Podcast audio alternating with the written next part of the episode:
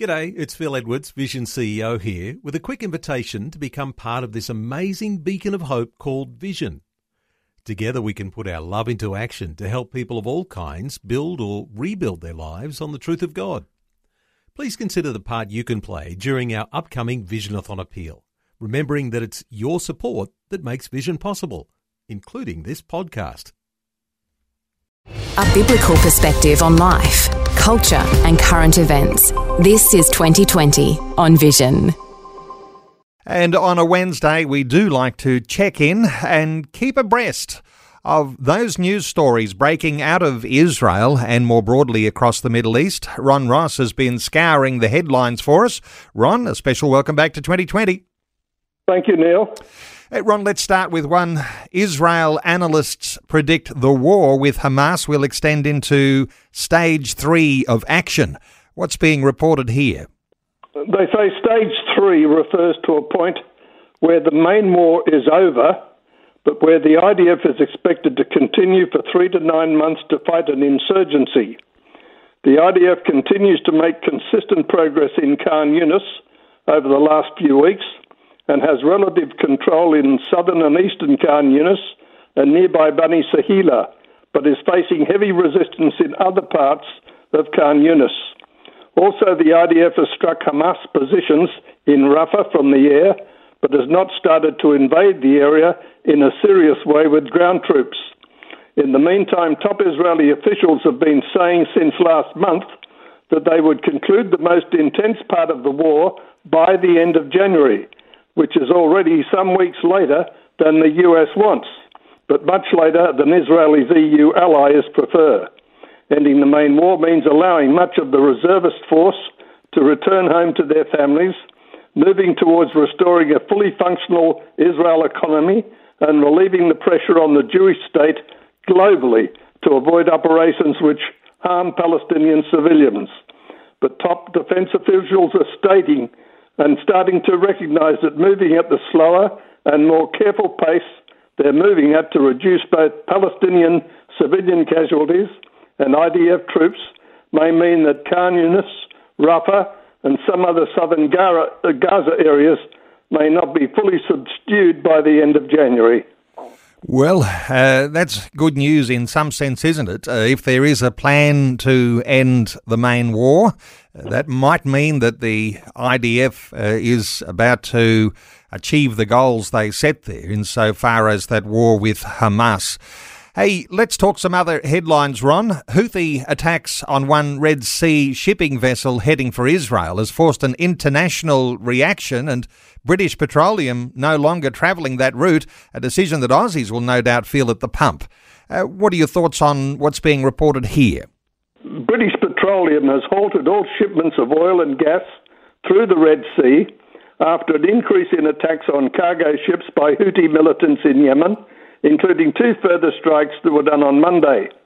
The British oil major said it had paused shipping in the region indefinitely, citing a deteriorating security situation amid tensions in the Middle East.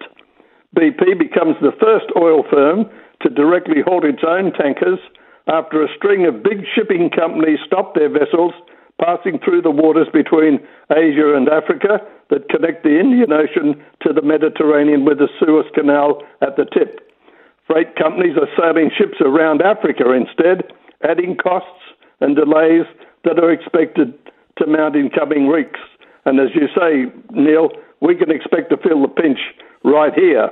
But meanwhile, US Defense Secretary Lloyd Austin officially announced on Monday night that the US and a host of other nations are creating a new force to protect ships that have come under attack in the Red Sea by drones and ballistic missiles from Houthi controlled areas of Yemen. The United Kingdom, Bahrain, Canada, France, Italy, Netherlands, Norway, Seychelles, Spain, even Australia will join the US in this new mission. And what I fear here is the situation in Israel could escalate quickly internationally. Ron, another headline, and we all know that the Israeli Defense Forces have been trying to deal with that complex network of tunnels beneath the ground in Gaza. Uh, they've discovered, though, a very large, sophisticated tunnel. What's being reported here?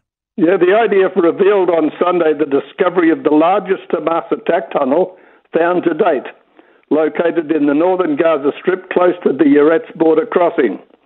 The military uncovered four kilometres of the tunnel, which reached a depth of 50 metres in some sections.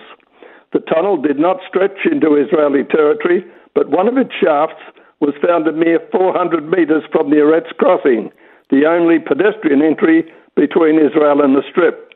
The tunnel has several branches and junctions, complete with plumbing, electricity, and communication lines. The military said vehicles could pass through the gaping subterranean structure and that weapons belonging to Hamas were found inside. So much for the concrete donated by generous Western nations for the support of the poor in Gaza. Hey, Ron, surprising to some perhaps, but there are some Christians who are serving in the IDF, the Israeli Defence Forces, and Israel media has honoured a Christian soldier who was killed in action last Sunday. Uh, what's the story? IDF Sergeant Major Uriah Bayer succumbed to his wounds on Sunday after being seriously injured in battle in the southern Gaza Strip on December 14, the IDF is reporting. Bayer, 20 years of age from Maalot Tarshiha, was a member of the Maglan Special Forces Unit of the Nahal Brigade and a German evangelical Christian who chose to volunteer in the army. His grandparents moved to Israel to help support Holocaust survivors. He always wanted to be a combat soldier, a fellow evangelical volunteer said, and told the Jerusalem Post on condition of anonymity. He was a good combat soldier, focused on defending the state of Israel. He was a good person too, always smiling. They went on to say at the end of the day, as Christians, we have to pay the highest price we can for this country. We're willing to give our lives for Israel. Bayer was the son of Nelly and Gideon Bayer, who runs Tzedakah, the German Christian charity organization, funds and runs the Bet Eliezer nursing home for Holocaust survivors in the western Galilee city of Maalot. Uh, Ron, a little interesting commentary coming out of Israel and across the Middle East. An Egyptian Christian has told the Jerusalem Post Hamas achieved what even Benjamin Netanyahu could not do. What did they do? He said, What did they do? They united Israel, he said. Majed El Shafie, sitting in the lounge at the David Intercontinental Hotel, the Egyptian refugee who converted from Islam to Christianity and now lives in Canada, told the Post on Monday morning that he would like to thank Hamas for showing the world the ugly face of extremism and for displaying the rise of anti Semitism in Western countries. No one was aware of how bad it was, he said. And I would like to thank them for uniting the Jewish people and activating them. He said that Hamas was able to remind the Jews of their Jewish soul so that's my message to the families that lost their children. You are not alone. The story here is not what happened on October 7. The story here is what happened after October 7. El Shafie is in the country for the second time since the Hamas massacre. He's scheduled to hold meetings at the Ministry of Foreign Affairs where he will present a report by his One Free World International Human Rights Organization Anatomy of the Attack. He will also meet with security officials, massacre survivors, and the families of hostages. And Ron, uh, one last one to do with Christians in Gaza. And I know that a lot of Christian believers uh, wonder about Christians in Gaza. Uh, there is a headline in today's media food shipment has finally reached Christians in Gaza. Uh, what are the details here? Yeah, this report is from Joel Rosenberg, through the All Arab Israel Network, where he's the chief editor. Finally, some very good news amidst this hellish war, he said. Around 1.30 a.m. local time on Monday morning, a small shipment of food, water, and other humanitarian relief supplies was finally able to be delivered to the two historic churches in Gaza City. All Arab News has been able to confirm. This is a huge and very encouraging answer to the desperate prayers of Christians in Gaza, the West Bank, Israel, and around the world.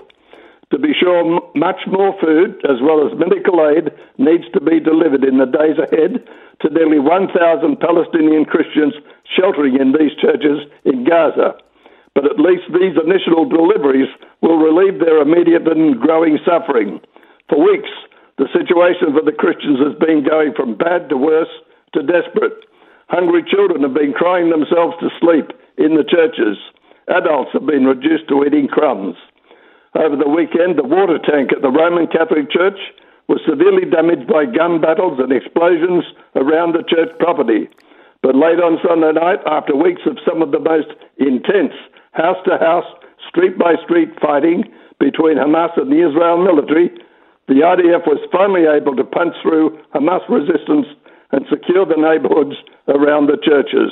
He went on to say, uh, we need to continue praying because more food and more medical supplies are needed.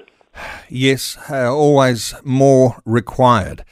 Hey, we cover a lot of ground in these updates, Ron, and this is our last update for this year. I want to wish you a happy and holy Christmas and look forward to checking in again in the new year. But uh, the Lord's blessing on you. Thanks so much for another great update today on 2020. Thank you very much, Neil, and the same to you, and God bless all our listeners for their love of the Lord. Thanks for taking time to listen to this audio on demand from Vision Christian Media. To find out more about us, go to vision.org.au.